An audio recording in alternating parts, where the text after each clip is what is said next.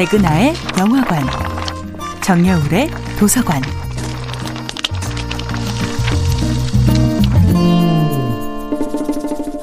안녕하세요. 여러분들과 쉽고 재미있는 영화 이야기를 나누고 있는 배우 연구소 소장 백은하입니다.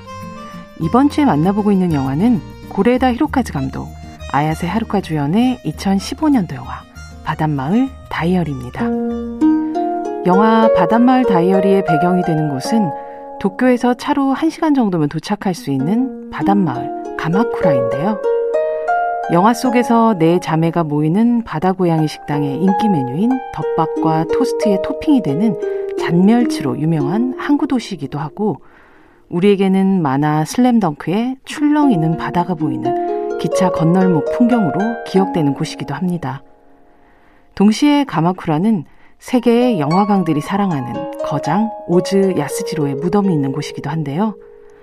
바닷마을 다이어리의 감독 고레다 히로카즈 역시 학창 시절부터 지금까지 자주 오즈 야스지로 감독의 무덤을 찾았다고 합니다. 바닷마을 다이어리를 보고 있으면 여러모로 고레다 히로카즈의 세계에 깃든 오즈 야스지로의 향기가 느껴지는데요. 특히 어머니 같은 묵묵한 장녀, 아야세 하루카가 연기한 첫째 사치를 보고 있노라면 오즈 야스지로 영화의 영원한 장녀, 하라 세츠코가 떠오릅니다.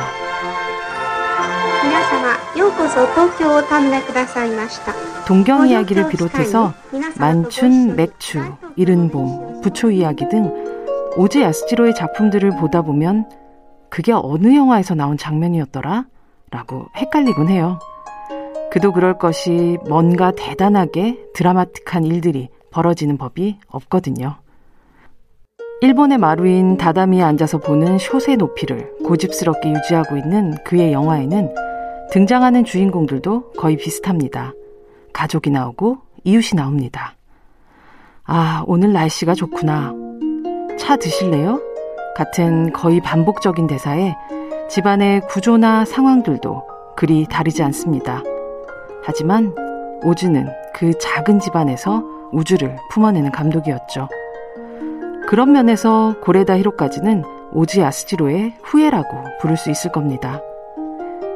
내 자매가 계절의 순환과 함께 조용히 가족이 되어가는 일상. 영화 바닷마을 다이어리는 가족이라는 우주를 탐험하는 한 감독의 성실한 기록일지입니다. 백은하의 영화관이었습니다.